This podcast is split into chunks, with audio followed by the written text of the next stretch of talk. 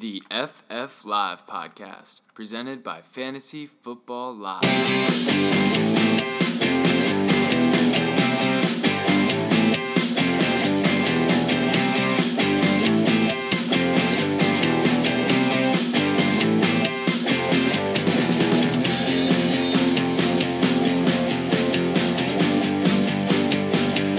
Welcome to the 2018 Week 1 episode of the FF Live podcast, presented by Fantasy Football Live. Today is Wednesday, September 5th. I'm Ben Schrager, and I'm here with Jeff Lorenz. The first game is tomorrow, and I could not be more excited. The Linc is going to be rocking. We got a busy show for you, so let's get right to it. So, today, in our first ever in season podcast, we're going to talk an injury report. We're going to help you guys stream defenses. We're going to give you a little over under with fantasy points, and we'll finish off with Jeff and I's bold prediction for the week.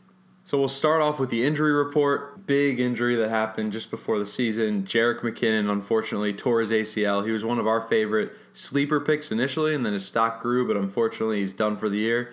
Jeff, who do you like in that San Francisco backfield? This McKinnon injury was really unfortunate because it looked like he was going to be in for a monster season, but now we have to take a look at what's left of this Niners backfield with Alfred Morris and Matt Breida. And you could really make a case for either guy. They both have positives. Breida, of course, in his second year had a really promising rookie season and he's really involved in the receiving game a much better receiver than morris and now morris on the other hand he's the veteran who has a long history with kyle shanahan everyone remembers the three straight 1000 yard seasons he had in Washington, and he showed he can still play. Last season in Dallas, averaging 4.8 yards per carry and carrying that momentum into the preseason this year. So overall, it's looking like it's going to be a committee, probably with Morris leading the way on first and second downs, and then Breida coming in in passing situations and filling in the cracks. I agree. I think your take is pretty accurate. I think Breida is built to be a pass catcher. So if you're in a PPR league, maybe you lean Breida. But I do like Alfred Morris a little better because I think that offense is going to be dominating some games, and that means they're going to be running the ball a lot. And Morris is the between the tackles guy. Morris was a top 10 running back both years that he was with Shanahan in Washington. And you did mention Morris running really well in Dallas last year, but as we know, really dominant O line. They didn't really have a passing game. So I'm not sure how great Morris will be, but I do think he'll be their starter. He'll get first, second down touches, and Breida will be more of a complementary role. But I don't think either are top 30. However, if you're in a 10 team, 12 team, 16 team league, both these guys have to be rostered. So if one's out there, pick them up right now. I agree with you. Definitely both should be rostered. We could end up seeing this be similar to the Devonta Freeman, Tevin Coleman split we saw in Atlanta in that Kyle Shanahan led offense. I agree. Keeping up with the injury theme, it has just been announced that Alshon Jeffery, wide receiver of the Eagles, has been ruled out for week one. Ben, what are you making of this? So I think this is kind of something where we could take advantage of as fantasy owners because Alshon Jeffery was their top red zone target last year. They just brought in new tight end Dallas Goedert, and Agholor and Wallace are both popular sleeper picks. So I think if you need a deep flyer for this week, I think Mike Wallace might be a guy you can pick up. And if you if you're thinking about Goedert because of the situation, I would say avoid him because the Falcons gave up the 30th most fantasy points to tight ends last year. So they really lock in on their tight ends. Ertz is going to obviously be the guy, but I don't think you could really sneak Goedert into a lineup. I think Agholor and Wallace will benefit most from this. What do you think? I agree, and I think this is an injury situation that often gets overlooked because of how much attention Carson Wentz is getting. But right now, Agholor is going to be the number one guy. He really improved last year playing in the slot with 768 yards, eight touchdowns. Good for wide receiver 22 in fantasy. Something that's overlooked as well is that he had the fifth most red zone targets in the NFL. And he also showed consistency. He caught four or more passes in seven games last season. I like Agholor to be the biggest beneficiary of this, but I wouldn't mind plugging in Wallace and Flex and hoping for a home run ball. So next, as we're recording this podcast, Carson Wentz has not been ruled out yet from the game, but we do not expect him to play tomorrow night. Jeff, Nick Foles is going to start. Do you like Foles as a streaming option? If Foles is anything like his 2017 playoff self, then yes, absolutely. He averaged 323 yards per game during that magical stretch and had six touchdowns to just one interception. Now, expectations should still be tempered because you can't forget about what he did in the three regular season games that he started, where he had a lackluster 54% completion rate and just 146 yards per game. So, yes, I do like Foles, but like I said, expectations need to be tempered. So if you had to stream a quarterback, you're a Wentz owner. Are you streaming Foles or are you picking up a guy like Andy Dalton against the Colts? Yeah, it, de- it really depends how deep your league is and who's on waivers. I do like Dalton because of his matchup, so I would probably go with Dalton. But in larger leagues where the best available quarterback on waivers is Nathan Peterman, you obviously have to go with Foles. I agree. I think Foles has a plus matchup here against the Falcons, and he has plenty of weapons to use. Don't forget about Jay Ajayi's pass catching ability and Darren Sproles out of the backfield. These guys are kind of being overlooked for their pass catching ability. He's got two really good tight ends to use, Agholor and Wallace down the field. I think Foles could be a really good streamer this weekend. Don't be afraid to throw him in your daily fantasy lineup as well. Wentz still hasn't been cleared for contact, so we could be seeing multiple weeks of Foles. Our next injury headline is that Marlon Mack is unlikely to play. He's doubtful versus Cincinnati. So, Ben, what are you making of the Indianapolis backfield without Mack and without Robert Turbin, who's been suspended. So at first look, it appears that we should try to take advantage of this because the Bengals give up the eighth most fantasy points to running backs, and this is an offense where Andrew Luck probably isn't going to sling it right away, so they're going to be running the ball. But unfortunately, Frank Reich is going to use multiple running backs, and no running back in the preseason really separated themselves from each other. You saw Christine Michael had one good game. Hines really struggled throughout. Wilkins got a lot of carries, but really wasn't impressing. And in week three of the preseason, which usually indicates the most of any preseason game, those three split 33% of the carries each, pretty much and Wilkins is going to start, but I just think it's going to be too much of a committee to take advantage of this this weekend. What do you think? So Wilkins will get the go as technically the starter, but at this point, that's nothing more than just a name tag. It's going to be a pretty much even split unless Hines fumbles as much as he did in the preseason and gets doghouse or someone gets injured. But at this point, there's no indication of that. Therefore, I really don't want any part of this backfield. So if you have to roster one guy for this weekend, you know, you really got to plug in a guy. Maybe Alshon Jeffery was your flex and you need a flex option. Do you go Wilkins, Christine Michael, or Hines? Uh, I definitely go Wilkins just because he's the starter and he's going to have the most opportunity to score the most fantasy points, but it's really cloudy. I agree, and, and they should be winning against Cincinnati. They should be running the ball a lot. So I think Wilkins is the guy, but really don't see any of them as having a huge impact this weekend. Not not any confidence in any of them. Streaming defenses. So our next segment is streaming defenses. In case you're new to the program, streaming a defense is you look at the defenses based on matchup, home field, a couple other factors, and you pick up a different defense each week, and you kind of ride the hot hand. You don't settle in on a defense just because on paper they're pretty good, and when they play the Packers, you keep them in the lineup and they get negative points. So this segment is going to look at defenses that are owned in less than 15% of NFL.com standard leagues and we'll tell you which ones we really like this weekend to score 10 plus points and help you win your matchup. Jeff, who's your favorite defense to stream this weekend? So I'm going to go with the Giants defense versus Jacksonville. And I know I might get a lot of heat for this, but people are forgetting how good and how much talent the Giants defense has. I think last year was a fluke, but they really have an elite player in every facet of their defense, and their secondary is very strong. And then at the end of the day, you're facing Blake Bortles, you're guaranteed a couple turnovers. So I'll go with the Giants. How about you? What's your favorite defense for this week? I love the Lions this week. They're at home against the Jets. The Jets have no run game. Sam Darnold's making his debut, and we really don't know what's to come from that. And the Lions have a really good secondary, and people are sleeping on their defense. I think the Lions could prove not only to be good this week, but to be good in any plus matchup. I think you make a really strong case for the Lions, and that brings me to another point. Anytime you can find a defense who's against a rookie quarterback, you're already looking at a couple turnovers and off to a good start in terms of your streaming defense. Another option I was looking at is the Seahawks defense at Denver. You know, that new look Denver offense with Case Keenum, you don't know what you're going to get. Could definitely see a couple turnovers there as well. And one other one for me is the Bengals. They're at the Colts. We have no idea what Andrew Luck is going to bring to the table, but if you guys recall, back when Andrew Luck was an elite quarterback, every week fantasy option, he's still turned the ball over a ton. He throws pretty risky passes, and that's what makes him a good fantasy quarterback. But if he throws three interceptions, one of them gets taken back to the house, that's a ton of points for you. I do not mind starting the Bengals defense against the Colts. We really don't know what kind of running game they're going to have, and Andrew Luck is turnover prone, whether he's fully healthy or not. So to recap, we love the Lions this week. Jeff likes the Giants. I really like the Bengals against the Colts, and Jeff also likes Seattle defense over or under. So, as you guys know, in the season, we're going to be airing podcasts on Wednesday, so right before the Thursday night game. So we're going to debut a segment called Over Under.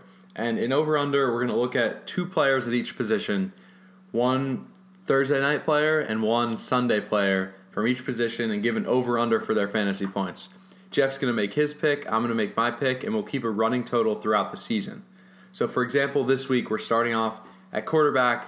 Our Thursday night player is Matt Ryan. Jeff, the over under for Matt Ryan fantasy points 17. Do you think he'll hit 17 points this week? I'm going to go under here. Ryan had 210 yards and a touchdown against the Eagles when they matched up in the postseason, which is just 12 fantasy points. Eagles defense is really stout, and the Linc's going to be rocking. It's going to be a really tough environment to play. So under for Ryan. What about you? I'm taking the under as well. The Eagles' defense is unbelievable. Fantastic front.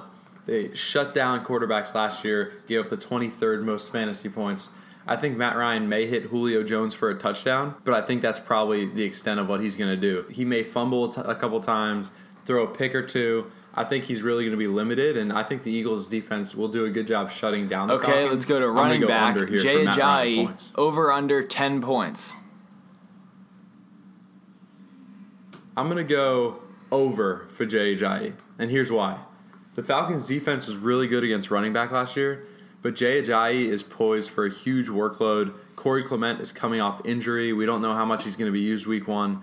Nick Foles at quarterback means the Eagles are going to be running the ball a lot. I think Jay Ajayi is going to go over 10 points. I'm going to go under here. I think the only way Jay Ajayi gets over 10 is if he scores a touchdown. I don't see him getting over 100 yards in this game. I think Clement is going to have a bigger role than you stated. I think the Eagles' backfield is going to be more of a committee than people think. So I'll go under for Ajayi for 10. So sticking with the Thursday night game for wide receiver, Nelson Agholor over under 10 points. We talked about him earlier. He's going to be hyped up this week. What do you think? So I'm going to go over here. As the Eagles' number one receiver this week, I just definitely see him scoring a touchdown and possibly even getting 100 yards. So either way, he's going to be over 10 points. We saw he had a nose for the end zone last year, and I think he's only going to improve this year. I'm with you. I'm going over as well. I see him finding the end zone with Alshon Jeffery on the bench. I think Agholor could legitimately score a touchdown and get 100 yards. So I think this is a pretty easy pick over on the 10 points. And our last Thursday night over under pick is Austin Hooper, the tight end for the Falcons. Four points over under. I'm taking the under here. The Eagles are an average defense against tight end. I think Hooper's probably going to get five catches for 30 yards, and that's not enough. That's just not enough at all. I think Hooper last year had maybe two games where he got over 100 yards, and one of them was on an 80 some yard touchdown catch. I think Hooper's a pretty boring option, and I really don't like anyone who's thinking about starting Hooper this week. Maybe George Kittle's coming off injury and you don't want to start him and you're looking for another tight end. I don't think Hooper's a good option. What do you think? I think Hooper's output is based solely on if he can get in the end zone. So give me the over here. I think he's going to score a short touchdown, and that'll get him over four points. Let's move to the Sunday games, back to quarterback. Jeff, we mentioned him earlier, Andy Dalton against the Colts. Over under 20 fantasy points. People forget that Andy Dalton had 25 touchdowns to just 12 interceptions last year. I think he's going to benefit from a healthy Eifert, but 20 points is a lot. I'm going under here for Dalton. I'm going over here, actually. I think Dalton will be a top five quarterback this week.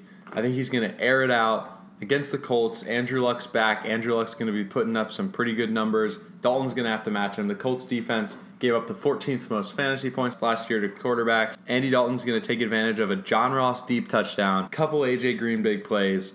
Eifert's going to score. I think everything's going to click for Dalton this week. And believe me, I do not like Dalton season long, but this week I think is Dalton's week to shine. I think he'll score over 20 points. Back to running back Carlos Hyde versus the Steelers, 12 points. This is a tough one for me because the situation looked pretty shady going into the season, but I'm liking Hyde this year and I'm liking him against the Steelers.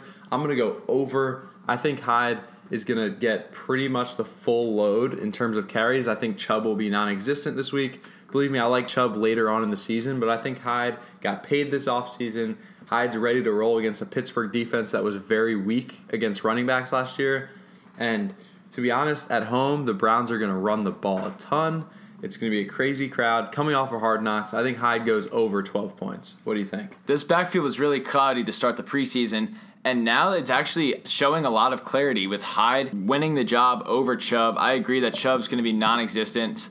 I just don't think the Browns' offense is ready to make that next step. I don't see Hyde scoring 12 points. I'm going under. So here's a big one at wide receiver Odell Beckham Jr. against the Jaguars over under 10 points. So, with all the talking that Jalen Ramsey's been doing, you better hope that he will be able to shut down Odell Beckham. With that being said, I don't think Odell's going to let that happen. I see him going over 10 points and scoring a touchdown and give him 100 yards as well. Ooh, I do not like that pick at all. I'm going under.